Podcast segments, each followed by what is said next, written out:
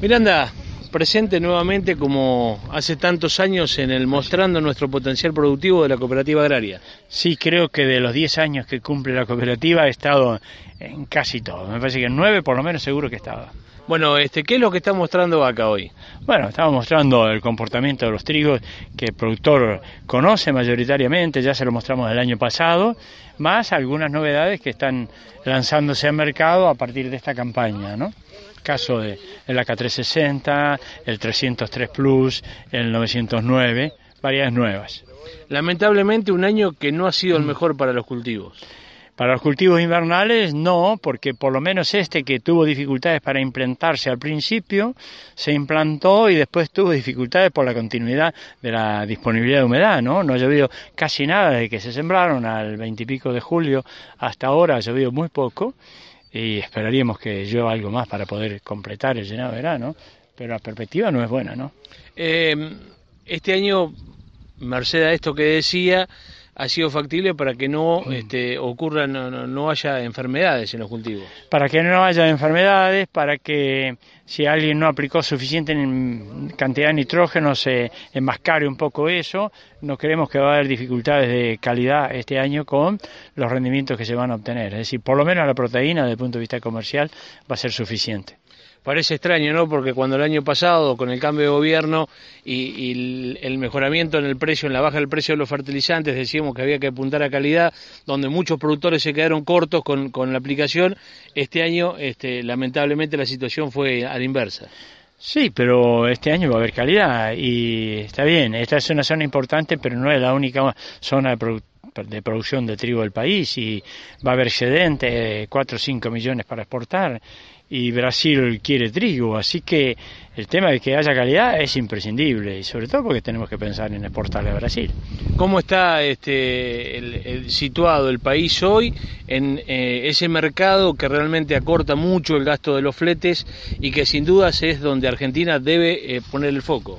Y Argentina tiene que entender eh, que el mercado es Brasil, excepto que produzca mucho más de 6 toneladas para exportación, hay que ver dónde se coloca y a qué precio, pero hay que trabajar para el mercado brasileño, hay que eh, tratar de tener una calidad estable, eh, hay que tratar de segregarlo un poco, Brasil compra todo, excelente, destacado, intermedio y también compra lo malo, lo que no quiere es que se lo mezclemos cuando se lo cargamos.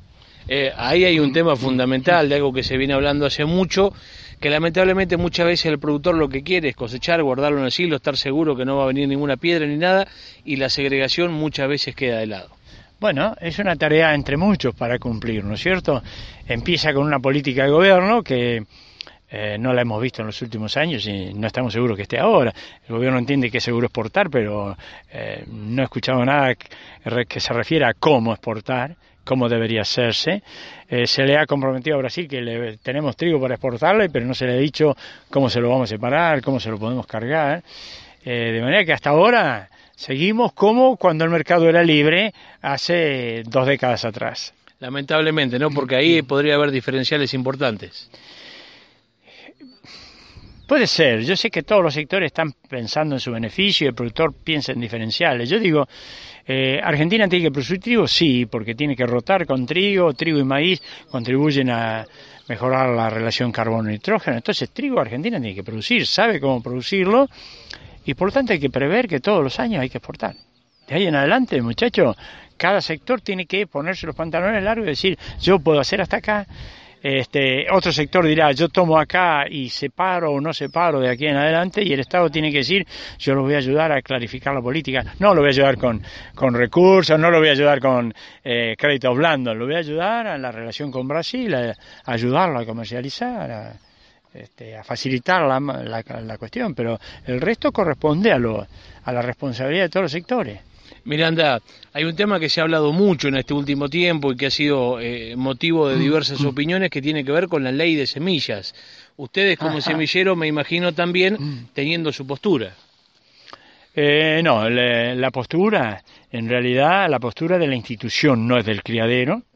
La institución integra con Inagro y con Inagro sí tiene su posición la posición de, de, Coninagro es que el reconocimiento de la propiedad intelectual tiene que ser eh, es algo que tiene que ser reconocido por todos los sectores.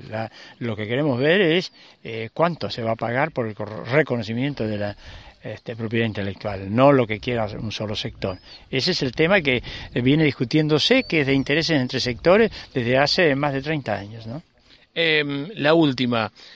¿Cómo estima que ha sido en la región, hablemos de, de, esta parte del sudeste, del sudoeste de la provincia de Buenos Aires, en cantidad de hectáreas, la merma de la cebada en detrimento de la ganancia del trigo? Eh, es cierto, yo creo que se habla de que estamos un poco arriba de las 800.000 hectáreas de cebada, puede ser, no sé, 50.000 más, 50.000 menos.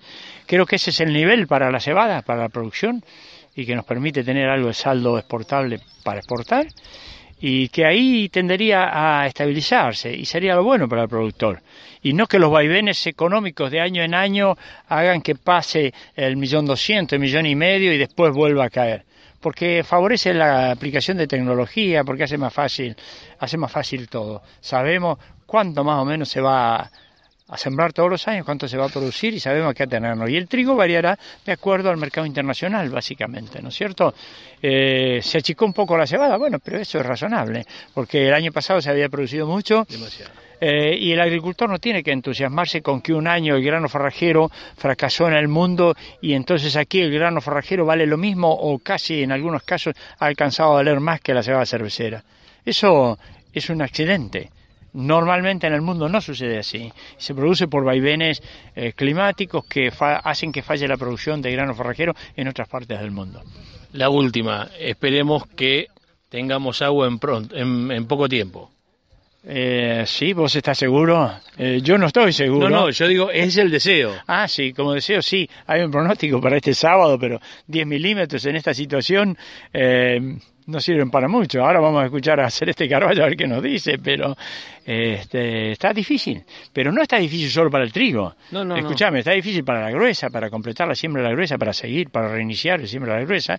Y entonces, ante la perspectiva de una cosecha pobre de invierno y las dificultades que se prevén para la gruesa de verano, eso es lo que tiene preocupado al agricultor y realmente es preocupante. Gracias, Miranda. no, no hay por qué, a vos.